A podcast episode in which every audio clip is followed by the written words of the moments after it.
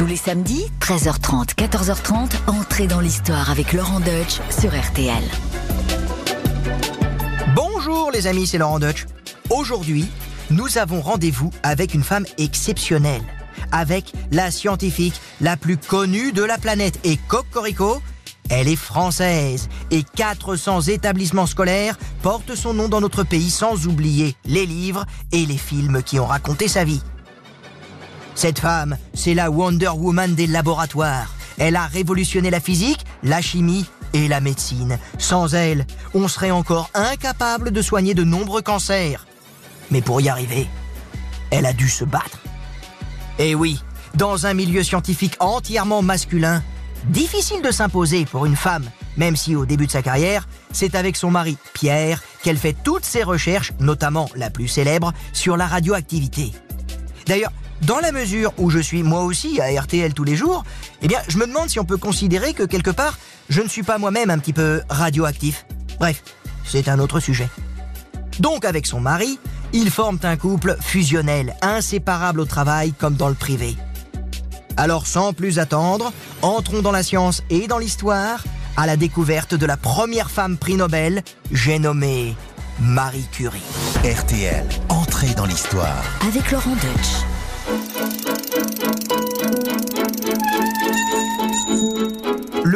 Que les Curie reçoivent à leur domicile de Sceaux, ville bourgeoise près de Paris, est presque toujours adressé à leurs deux prénoms, Pierre et Marie, comme cette lettre que Marie ouvre un jour de l'automne 1903.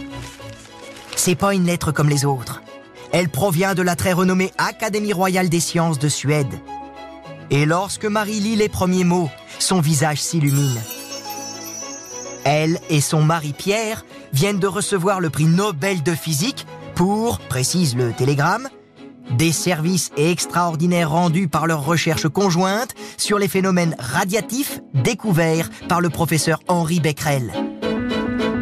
Concrètement, ils vont recevoir un beau diplôme qui ressemble à une grosse enluminure du Moyen Âge, mais aussi une coquette somme équivalente à 10 000 euros aujourd'hui. Ça fait plaisir, mais c'est mérité, hein L'écurie bosse depuis des années sur ce sujet des phénomènes radiatifs, dans la foulée des travaux réalisés sur le même thème par un autre physicien, Henri Becquerel, le professeur de Curie. Le prix Nobel de physique. C'est pas n'importe quoi, hein Cette distinction existe depuis deux ans et on la doit au chimiste et industriel suédois Alfred Nobel. Avant de mourir, comme il ne veut pas que l'on garde une mauvaise image de lui, car il a quand même créé toute sa vie euh, des armes et inventé notamment la dynamite, Nobel lègue toute sa fortune à un fonds destiné à récompenser chaque année des personnes qui ont rendu de grands services à l'humanité dans cinq domaines. Il s'agit de la paix, de la littérature, de la médecine, de la chimie et donc de la physique. Et boum, voilà comment sont nés les prix Nobel. Alors, il y a un truc qui est étonnant, c'est qu'il n'y a pas de prix Nobel de mathématiques. Et pour cause, il paraît que la femme de Monsieur Nobel révisait ses tables de multiplication avec un amant mathématicien. Voilà pourquoi les maths ont mystérieusement disparu des prix Nobel. Franchement, hein, à quoi ça se joue l'histoire parfois? Marie Curie est donc la première femme à en recevoir un et la nouvelle se répand comme une traînée de poudre. La presse afflue dans la ville de Sceaux pour l'interviewer. Avec sa modestie légendaire, elle déclare à un journaliste Ce que nous voyons dans ce prix, c'est le grand encouragement moral qui nous est donné. Vous me voyez très heureuse, pour mon mari surtout, de ce témoignage de sympathie. Vous savez, il travaille tant. Marie Curie se la joue modeste, alors que ce Nobel, elle le mérite tout autant que son compagnon. C'est 50-50. Mais elle n'est pas dupe non plus. Elle sait que c'est Pierre qui est récompensé avant tout. D'ailleurs, dans la proposition transmise par la France au comité Nobel, il n'y avait au départ que les noms d'Henri Becquerel et de Pierre Curie. Marie n'y était pas, ce qui a mis son mari en pétard. Pierre a exigé alors que son épouse soit rajoutée illico presto, sinon il refusait le prix. Quelle belle preuve d'amour et de féminisme, ce qui n'était pas du tout dans l'air du temps.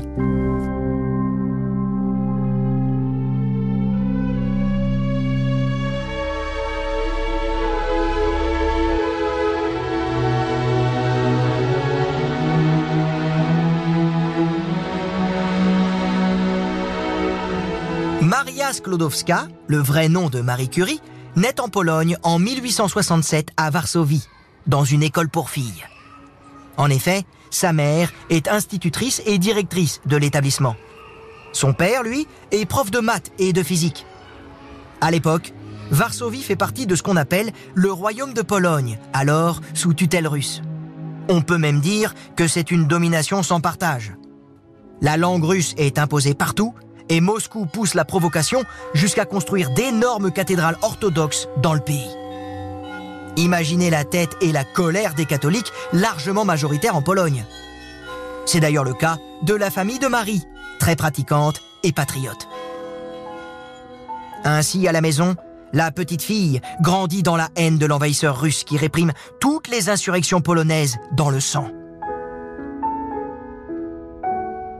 Mais si au coin du feu, son père et sa mère s'inquiètent de cette situation, Marie, elle, entourée de ses quatre frères et sœurs, passe une enfance heureuse et confortable. Elle a de bonnes notes à l'école, elle adore la lecture et elle passe les vacances d'été dans sa famille à la campagne.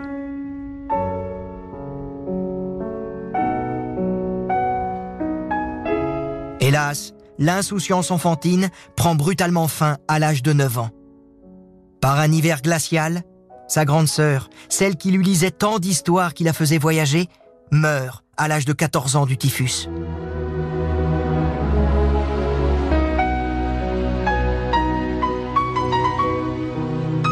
Puis, c'est au tour de sa mère, deux ans plus tard, malade depuis plusieurs années de la tuberculose. Marie se réfugie alors dans les études pour surmonter sa tristesse, avec un parcours sans faute. À la fin du lycée, à 16 ans, elle décroche la médaille d'or, la première d'une longue série de récompenses. Marie veut ensuite aller étudier à l'université, mais en Pologne, les femmes n'ont pas le droit d'y aller. Si elle veut aller plus loin dans les études, il faut donc partir à l'étranger, ce qui coûte euh, une fortune. Alors, Marie devient gouvernante dans une famille pour mettre de l'argent de côté et elle espère rejoindre Paris, où l'une de ses sœurs fait médecine. Paris, c'est pour elle la liberté, la capitale des arts, de la littérature et de la science. Son rêve sera exaucé. À l'âge de 24 ans, Marie arrive en plein automne, gare du Nord. Elle pose ses valises chez sa sœur et s'inscrit en physique à la faculté des sciences qui a été créée par Napoléon Ier. Et pour vous prouver que quand on est une femme à l'époque, faire des études relève de l'exploit, il n'y a dans cette fac qu'une vingtaine de filles sur près de 800 étudiants. Discrète, le look de Marie est simple et un peu vieille fille. Elle porte toujours de longues robes noires en coton avec parfois une collerette en dentelle. Elle ne porte pas de bijoux et son maquillage est réduit au minimum. Marie c'est vraiment le genre de fille qui veut pas se faire remarquer, qui pense avant tout à ses études plutôt qu'à son apparence.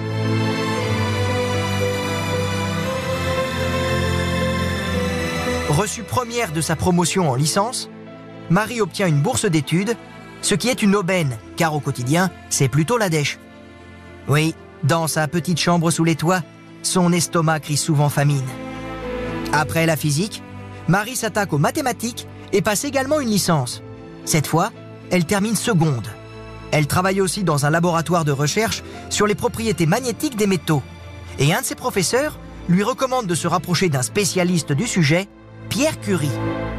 C'est lors d'un dîner que Marie le rencontre.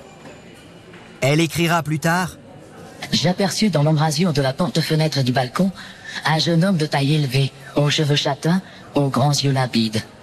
J'ai été frappé par l'expression de son regard clair et par une légère apparence d'abandon dans sa haute stature.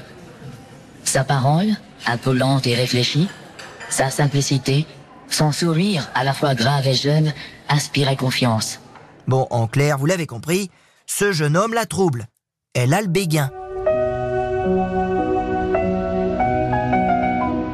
Alors, Pierre et Marie vont faire connaissance. Âgé de 35 ans, Curie est issu d'une famille de médecins. Bardé de diplômes, c'est une tête. Il est professeur à l'école supérieure de physique et de chimie industrielle de Paris. Dès leur première conversation, on n'est pas trop dans le badinage. Non, ça tourne plutôt autour de la science. L'un et l'autre ont du répondant. Alors, après cette première soirée, ils décident de se revoir. Alors, au début, pas d'enflammade, leur relation est purement amicale. Marie est concentrée sur son avenir professionnel, mais Pierre, lui, est déjà amoureux. Il aime son visage fin, ses cheveux blonds et bouclés, noués en chignon, sa simplicité et son impressionnante culture scientifique alors qu'elle n'a que 27 ans. Il décide de se jeter à l'eau.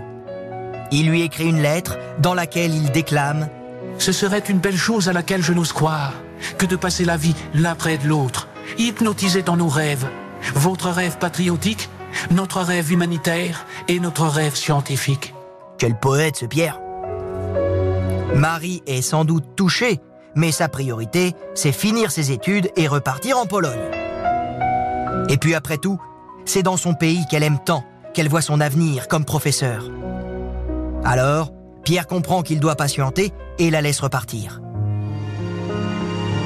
Mais la distance n'aura pas raison de l'attachement de Pierre, et il finit par la convaincre de revenir à Paris. Elle cède, et un an plus tard, les voilà mariés lors d'une cérémonie civile sans chichi, ce qui permet à Marie d'être naturalisée française, même si elle tiendra toujours à accoler à Curie son nom d'origine, Sklodowska.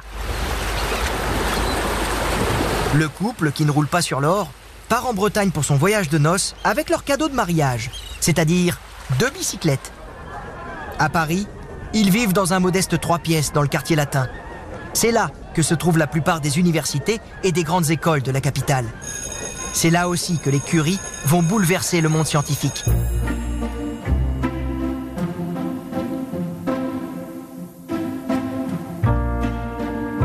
Après ses licences de physique et de mathématiques, Marie Curie poursuit son brillant parcours. Elle obtient l'agrégation pour enseigner les maths, mais elle ne veut plus devenir professeure. Elle veut pousser encore plus loin ses études et aller jusqu'au doctorat. Elle cherche un sujet et entend parler d'une découverte majeure effectuée par un confrère, Henri Becquerel. Alors lui, c'est un ponte de la physique, avec un CV parfait. Lycée Louis le Grand, ponts et chaussées, membre de l'Académie des sciences et professeur à Polytechnique. Et qu'a-t-il découvert, ce Becquerel? Eh bien qu'un métal, l'uranium, produit un petit rayonnement sans avoir été exposé à la lumière du soleil. En clair, il a détecté sans le savoir le principe de la radioactivité. En voilà un bon sujet de doctorat, se dit Marie. Alors? Elle convainc son mari de laisser tomber ses expériences sur le magnétisme sur lesquelles il planche depuis longtemps. À la place, Marie et Pierre essaient de comprendre ce qui est à l'origine de ce mystérieux rayonnement mis au jour par Becquerel. Mais à l'époque, tout comme aujourd'hui d'ailleurs, les chercheurs sont mal payés et la recherche coûte très cher. Pierre et Marie tapent dans leurs économies empruntent à droite et à gauche et obtiennent des subventions pour réussir à faire venir du fin fond de la Pologne une tonne de minerai d'uranium. La pêche blande, oui ça, ça vient de l'allemand, car c'est sans doute dedans que se trouve la clé de l'énigme, à savoir l'origine de ce fameux rayonnement. Mais maintenant, un autre problème se pose. Où faire ces expériences? Il faut de la place et le labo de l'école de physique et de chimie est bien trop petit. Faute de moyens, c'est dans un hangar abandonné situé tout près de l'école que l'écurie s'installe avec comme seul mobilier des tables en bois en mauvais état et un tableau noir. Le poêle ne chauffe pas assez et des seaux disséminés dans la pièce récoltent l'eau qui ruisselle du toit perforé. C'est dans ces conditions misérables que pendant deux ans, deux jours comme de nuit, L'écurie travaille avec tout un tas de fioles, de tubes à essai et d'éprouvettes, notant tous les résultats dans des petits cahiers. Un ami chimiste qui leur rendait visite écrira Ce laboratoire tenait à la fois de l'étable et du hangar à pommes de terre. Si je n'y avais pas vu des appareils de chimie, j'aurais cru que l'on se moquait de moi. Quand ils ne sont pas dans leur labo de fortune, Pierre et Marie donnent le biberon et changent les couches de leur fille, Irène, qui vient de naître.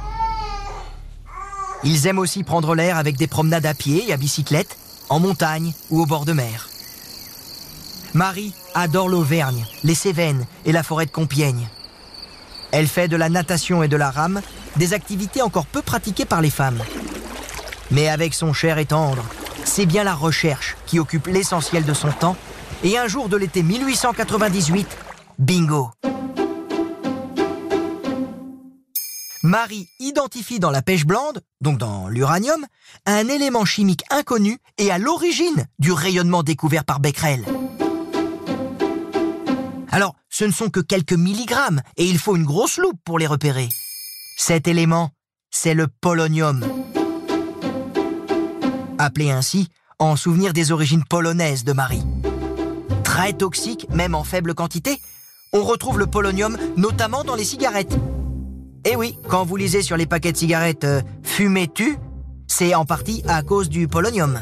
Marie et Pierre pensent alors avoir fini leurs essais, mais ils détectent dans leurs échantillons un autre métal, encore plus radioactif et lui aussi complètement inconnu dans le tableau des éléments, élaboré par le russe Mendeleïev, la Bible des chimistes.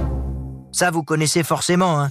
Le truc qu'on étudie en quatrième, là, vous savez, l'espèce de tableau avec plein de cases, euh, des numéros et des lettres accrochés au mur dans les cours de physique-chimie. Les Curie mettent alors de côté ce nouvel élément. Ils le baptisent le radium et utilisent pour la première fois le terme de radioactivité. Ils viennent de faire une découverte capitale. Mais ces années de recherche ont mis les Curie sur la paille, sans mauvais jeu de mots. Il faut alors faire une pause et remplir le compte en banque. Marie donne alors des conférences de physique à Sèvres, près de Paris, et elle soutient sa thèse de doctorat intitulée Recherche sur les substances radioactives, avec à la clé une mention très honorable.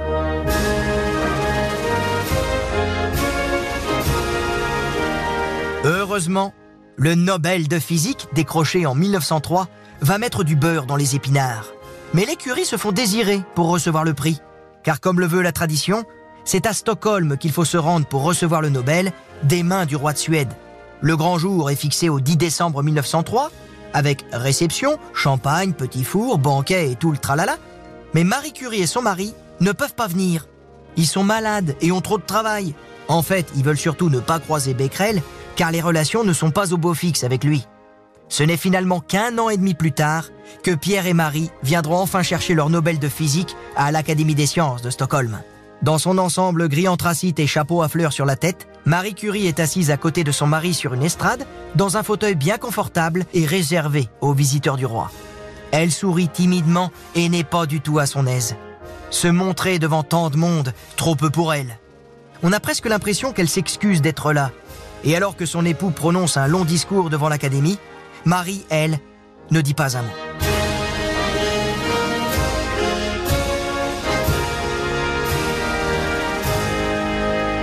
À cette époque, elle remporte aussi la médaille Davy, remise par la prestigieuse Société royale de Londres.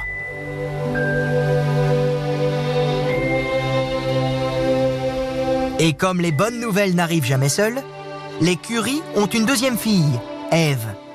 À la maison, si elle n'est pas très douée pour la cuisine, Marie adore faire de la couture et préparer des confitures. Comblée côté boulot et dans leur vie de famille, Marie et Pierre Curie sont les scientifiques les plus en vue en ce début de nouveau siècle. Avec leur découverte, ils viennent de faire entrer la médecine dans une nouvelle ère. Grâce à eux, on commence à utiliser le radium sur des tumeurs cancéreuses, mais on le prescrit aussi contre les verrues, les maladies de peau, l'arthrite, l'hypertension, le diabète, les sciatiques et le lombago. En résumé, vous avez un problème de santé Prenez du radium. C'est un vrai phénomène de mode. Comme il change de couleur en fonction du temps et de la chaleur, on pense que c'est aussi un élément magique aux bienfaits thérapeutiques. On en trouve alors partout. Dans des crèmes anti-vieillesse, dans des dentifrices, dans des sels de bain ou bien encore dans du talc pour bébé. Tous ces produits s'arrachent comme des petits pains. Des sodas atomiques aux poudres de riz font leur apparition, tout comme des fontaines à radium pour boire de l'eau radioactive. Une danseuse à la mode, Loïc Fuller, demande même au Curie de lui confectionner un costume phosphorescent au radium. Une tenue qui ne verra jamais le jour. Mais en tout cas, c'est l'époque où le radium a le vent en poupe. On ignore alors complètement sa dangerosité et il n'est pas encore tombé entre les mains de ceux qui vont fabriquer la bombe atomique.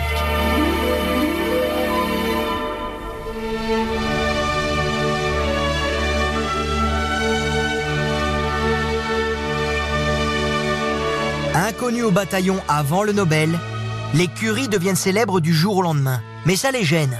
Être invité à des réceptions, se faire prendre en photo et se retrouver le lendemain dans la presse, c'est pas leur truc. Pierre, refuse même la Légion d'honneur que doit lui remettre le président de la République, Émile Loubet. Pierre et Marie sont sur la même longueur d'onde. Le brevet de leur découverte n'est même pas déposé. Mais pour continuer leur recherche, le couple est pragmatique. Car qui dit célébrité dit poste important. Et qui dit poste important dit argent pour financer les projets. C'est donc Pierre qui prend du galon à la fac des sciences de la Sorbonne et qui obtient la construction d'un nouveau laboratoire avant d'être élu membre de l'Académie des sciences. Dans une communauté scientifique dominée par les hommes, Marie passe au second plan et elle reste dans l'ombre. Elle n'est que chef de travaux dans le laboratoire de son mari.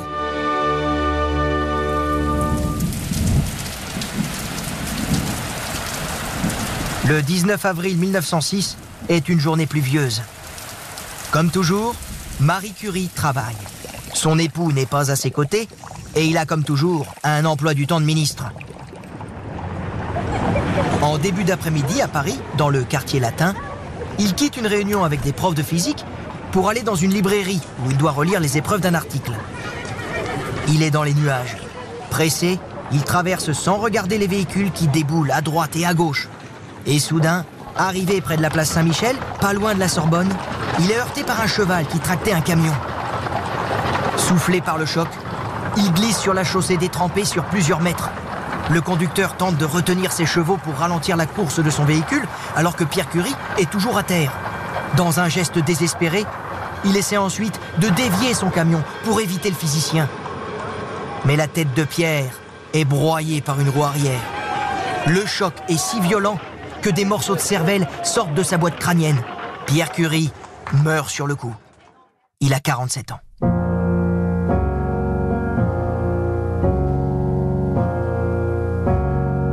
Lorsqu'on lui annonce la nouvelle, Marie, sidérée, ne pleure pas et ne dit rien. Puis, elle s'écroule dans un fauteuil et éclate en sanglots. Le cadavre de son époux lui est rendu, et c'est elle seule qui s'occupe de la toilette funèbre. Le monde entier lui envoie ses condoléances. Des chefs d'État, en passant par les scientifiques, les savants, mais aussi par les nombreux anonymes admiratifs de son travail, enfin je devrais dire, de leur travail. Marie Curie se retrouve désormais seule, à élever ses deux filles de 1 an et demi et 9 ans. Pour tenir, elle reprend le poste de professeur que son mari occupait à la Sorbonne. Elle devient ainsi la première femme à enseigner dans la prestigieuse université. Un tel événement fait la une de la presse, et lors de sa première leçon inaugurale, l'amphi est plein à craquer, avec sur le banc des politiques, des aristocrates, bref, le tout Paris, venu plus pour se montrer que pour écouter le cours lui-même. Le journal, l'un des titres les plus vendus à l'époque, écrit Si la femme est admise à donner l'enseignement supérieur aux étudiants des deux sexes, où sera désormais la prétendue supériorité de l'homme mâle? En vérité, je vous le dis, le temps est proche où les femmes deviendront des êtres humains. Oui, oui, voilà ce qu'on pouvait lire en 1906. Après l'avoir plus ou moins ignoré pendant dix ans, la communauté scientifique s'intéresse enfin à Marie Curie et l'Institut Pasteur lui fait les yeux doux. Il veut l'attirer dans ses filets avec la promesse d'un laboratoire dédié à la radioactivité, l'Institut du Radium. Et comme l'argent a déjà été trouvé, les travaux peuvent immédiatement commencer. Bien loin du hangar insalubre où elle a mené ses expériences dix ans plus tôt et de la galère pour trouver des financements. Seulement, le patron de l'Institut Pasteur trouve que confier la direction de la structure à une femme est risqué. Pour lui, tout Marie Curie qu'elle est, elle fait quand même partie du sexe faible. Et ce serait plus sûr de mettre un homme avec elle, un chercheur venu de Lyon, Claudius Rego. Marie ne digère pas cette nomination et le fait savoir. Elle veut bien travailler avec ce scientifique qu'elle ne connaît pas, mais à la condition qu'il lui expose les résultats de ses travaux, histoire d'être certaine que l'homme est sérieux. Eh oui, quand même, euh, c'est Marie la chef. Alors, si sur ce coup-là, elle obtient gain de cause, Marie Curie ne gagne pas toujours contre la jante masculine. À deux voix près, elle rate l'entrée à l'Académie des sciences et c'est un homme qui est nommé. Comme cette institution est 100% masculine, l'idée de faire rentrer une femme plus compétente que les hommes, qui ne se laisse pas marcher sur les pieds et qui plus est est d'origine étrangère, était impensable. D'ailleurs, les misogynes et les racistes de tout poil n'ont pas fini de se déchaîner contre Marie Curie. Bien Poupoule, sifflé par Madame Morganti des Folies Bergères, 10 Fodéo.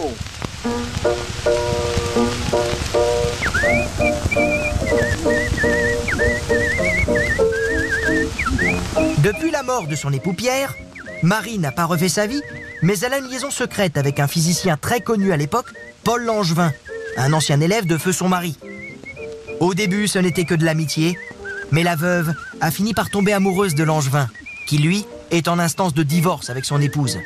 Tous les deux échangent des lettres passionnées et louent un deux pièces près de la Sorbonne pour se retrouver. Marie espère que son amant va se séparer de sa femme pour vivre avec elle. Elle ne dit rien de cette relation, mais son entourage ne met pas longtemps avant de se rendre compte que quelque chose a changé dans la vie de la physicienne. Un soir, Marie est arrivée toute rayonnante à un dîner chez des amis avec une magnifique robe blanche et une rose à la taille. Ça change de ses robes noires et c'est le genre de signe qui ne trompe pas. Mais la femme de Paul Langevin finit par découvrir le poteau rose. Furieuse, elle menace de tout balancer à la presse. Paul jure alors à son épouse qu'il ne reverra plus Marie. Une promesse euh, non tenue. Il continue d'échanger des lettres et l'épouse de Paul Langevin met sa menace à exécution.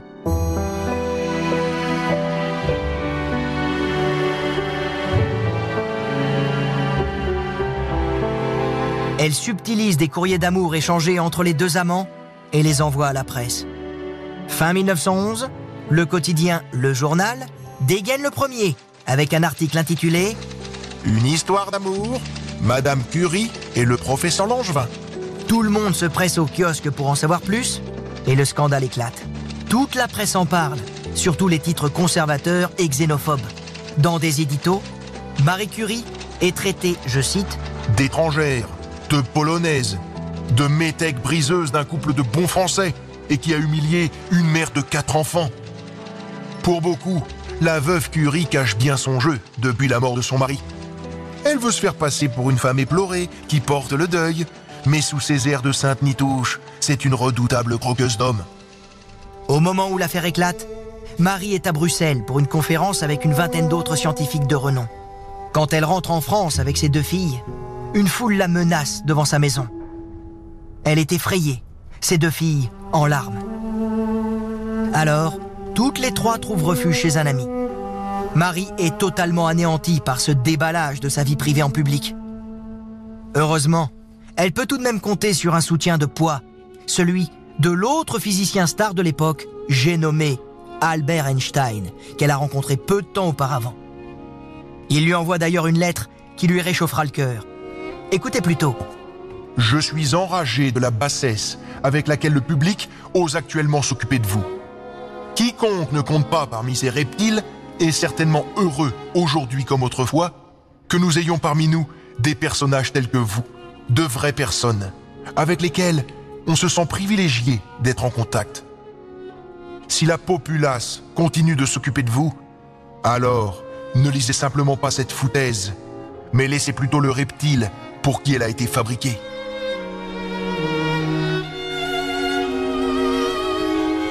Malheureusement, la campagne de presse se poursuit. Et pour laver l'honneur de Marie ainsi que le sien, Paul Langevin provoque en duel à l'épée ou au pistolet les auteurs d'articles sur cette liaison. Alors, le scandale devient affaire d'État. En Conseil des ministres, l'hypothèse d'expulser Marie Curie du territoire français est sur la table. Elle, qui a tout donné pour la science et permis à la France de briller dans le monde. Dans cette tempête qui la dépasse complètement, Marie apprend par télégramme qu'elle vient de remporter à nouveau le prix Nobel, mais cette fois de chimie, grâce à ses découvertes sur le polonium et le radium. Elle devrait être folle de joie, car jamais personne n'a reçu deux fois le Nobel, et puis, contrairement au premier, elle n'a pas à le partager avec un autre scientifique. Mais vu tout ce qu'elle subit, cette bonne nouvelle a du mal à la soulager. D'ailleurs, la presse n'en dit pas un mot. Il faut dire que Curie, prix Nobel, c'est moins vendeur que son aventure avec Paul Langevin. L'Académie Nobel elle-même lui conseille de ne pas venir à Stockholm récupérer sa récompense pour ne pas salir la réputation du prix. Cette fois, c'en est trop pour Marie. Hors de question de continuer à se cacher et à donner raison à tous ceux qui la traînent dans la boue. Elle décide d'aller à Stockholm et de récupérer son prix Nobel. Malheureusement, les journaux mettront du temps à lui rendre sa tranquillité. Et c'est Paul Langevin qui va éteindre l'incendie. Il revient finalement auprès de son épouse et abandonne définitivement Marie, qui paie cher cet épisode. D'autant qu'elle souffre d'une grave maladie rénale et doit être opérée, l'obligeant à s'éloigner des laboratoires pendant un certain temps. Et dans son intimité, Marie n'aura plus jamais d'homme dans sa vie, ni mari, ni amant. L'Institut du Radium ouvre enfin ses portes en juillet 1914. Ça y est, Marie a à présent un outil de travail à la hauteur de ses ambitions. Deux gros bâtiments sont face à face. D'un côté, le pavillon Pasteur, un laboratoire de recherche biologique sur les applications médicales des rayons. De l'autre, le pavillon Curie, dirigé par Marie elle-même, qui abrite son bureau et son laboratoire, spécialisé dans l'étude chimique et physique des rayons. Mais la chercheuse n'en profite pas longtemps. L'Institut du Radium doit déjà fermer ses portes car la Première Guerre mondiale éclate.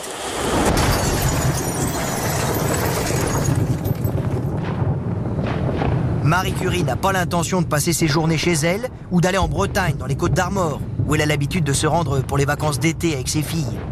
Elle veut participer à l'effort de guerre. Alors elle devient directrice du service radiologie de la Croix-Rouge et met sur pied un projet complètement fou. Convaincue qu'il ne faut pas déplacer les soldats gravement blessés, mais plutôt les examiner sur place, elle décide de louer des petites voitures et de les envoyer sur le champ de bataille, avec à l'intérieur tout le nécessaire pour effectuer des radiographies. Marie passe en revue son carnet d'adresses, sollicite ses proches et les riches bienfaiteurs. Elle parvient ainsi à récupérer plus de 18 voitures qu'elle transforme en mini cabinets de radiologie. Les véhicules mobilisés sont tout simples, ne dépassent pas les 50 km/h et c'est une dynamo actionnée par le moteur de la voiture qui permet d'alimenter le tube à rayon X. Mais c'est suffisant pour faire des radios et situer l'emplacement des éclats d'obus ou des balles avant d'effectuer toute intervention chirurgicale. Marie se rend sur le front avec ses voiturettes surnommées les Petites Curies. Rejointe par sa fille Irène, alors âgée de 17 ans, ce petit bout de femme aux cheveux gris va sur tous les points chauds du front. Elle fait le tour des hôpitaux de campagne, installe des centaines d'appareils à rayon X, réalise elle-même les examens, et comme les praticiens en la matière sont encore peu nombreux et inexpérimentés, Curie forme des infirmières. Elle passe même le permis de conduire pour pouvoir conduire les voitures. Et je peux vous dire qu'en ce temps-là, les femmes au volant sont peu nombreuses. Marie Curie va rester mobilisée sur le front jusqu'à la fin de la guerre, et avec ses cabinets de radiologie sur roue, elle a prouvé à ses détracteurs qui la traitaient d'étrangère qu'elle était une vraie patriote et que les femmes n'avaient rien à envier aux hommes quand il s'agit de défendre son pays. Après la guerre, l'Institut du Radium est enfin opérationnel, mais très vite les moyens manquent, car beaucoup de patients atteints de cancer se pressent à l'Institut pour consulter et obtenir des traitements. Or, la France est ruinée par quatre années de guerre. Et donner des sous à Marie Curie n'est pas la priorité du moment. Quelle cruelle ironie. Marie n'a pas de quoi payer le radium qu'elle a elle-même découvert. Et c'est ce qu'elle va raconter à une journaliste américaine, Marie Meloni, venue l'interviewer dans son labo pour un magazine. Meloni est si émue par Curie qu'elle lui fait la promesse de lui donner le gramme de radium dont elle a tant besoin.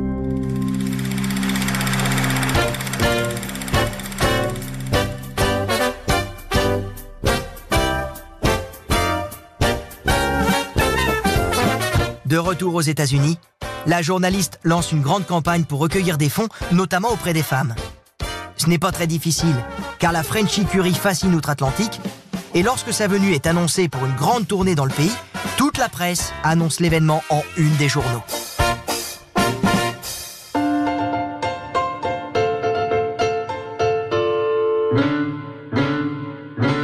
Au printemps 1921, Marie Curie débarque avec ses filles à New York.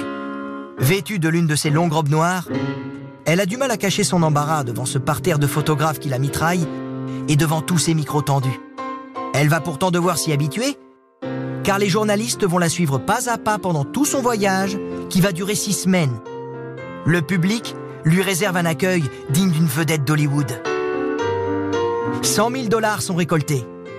À Washington, c'est la consécration. Elle reçoit des mains du président Harding le fameux gramme de radium dans une boîte en acajou blindée de plomb. On n'est jamais trop prudent.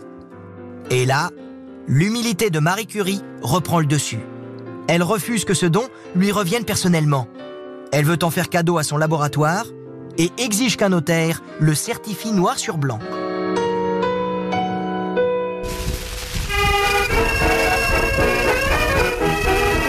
Grâce à des dons et des subventions, la Fondation Marie Curie voit le jour.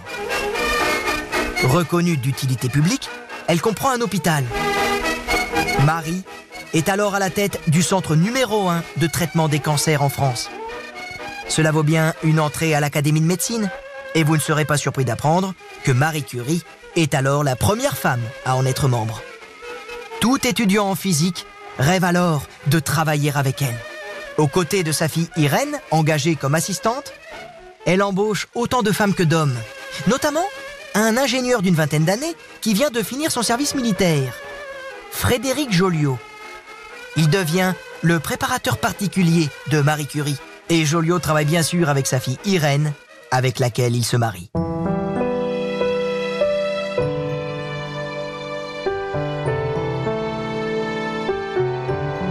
À présent, Marie est l'une des personnalités les plus célèbres du monde. Mais les recherches, le poids des responsabilités et la nécessité de toujours trouver de l'argent l'épuisent. Traumatisée par la guerre de 14-18 et convaincue que la paix passe par une union scientifique entre tous les pays, elle donne des conférences aux quatre coins du monde, ce qui la fatigue encore plus. Depuis plusieurs années, ses yeux la font souffrir et elle ressent un insupportable bourdonnement aux oreilles. Elle est de plus en plus convaincue que c'est l'exposition prolongée au radium qui l'a rendue malade. Mais à l'époque, on en ignore encore la dangerosité pour la santé. Marie Curie reste à la barre de l'Institut et travaille sans relâche jusqu'à ce que ses forces l'abandonnent. Atteinte de leucémie, elle est hospitalisée dans un sanatorium de Passy, un village de Haute-Savoie avec vue sur le Mont Blanc. C'est là qu'elle meurt, le 4 juillet 1934, à l'âge de 66 ans. Malgré sa renommée mondiale, c'est en toute intimité que se déroulent ses obsèques. Et comme on a découvert sur sa dépouille une radioactivité supérieure à la normale, toutes les précautions ont été prises. Elle repose dans un triple cercueil, en bois et en plomb. N'est jamais trop prudent.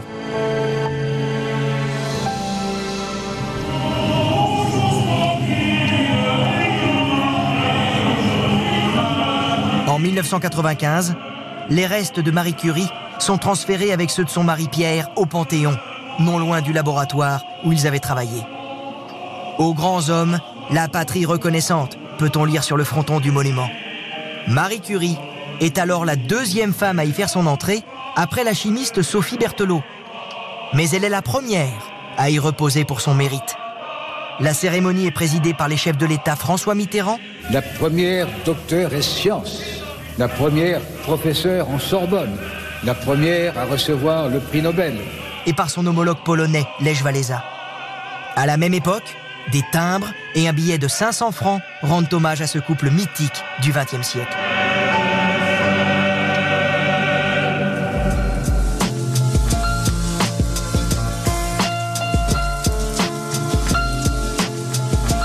Marie Curie. La seule personne à avoir été récompensée par un prix Nobel dans deux domaines scientifiques distincts est partie un an avant que le prix Nobel de chimie ne soit décerné à sa fille Irène pour de nouvelles découvertes sur la radioactivité aux côtés de son mari, Frédéric Joliot. Irène Joliot-Curie, pacifiste et féministe, sera l'une des trois premières femmes membres d'un gouvernement français, en devenant sous-secrétaire d'État à la recherche scientifique sous le Front populaire. Hélas, tout comme sa mère, Irène mourra d'une leucémie en raison de l'exposition au polonium et aux rayons X. RTL, entrée dans l'histoire. Avec Laurent Deutsch. Et voilà, c'est fini pour aujourd'hui. Mais n'hésitez pas à retrouver d'autres épisodes d'entrée dans l'histoire sur le site rtl.fr et sur notre application. Et quant à moi, je vous retrouve la semaine prochaine pour d'autres surprises, d'autres aventures, d'autres personnages incroyables. En attendant, portez-vous bien et n'hésitez pas à vous abonner.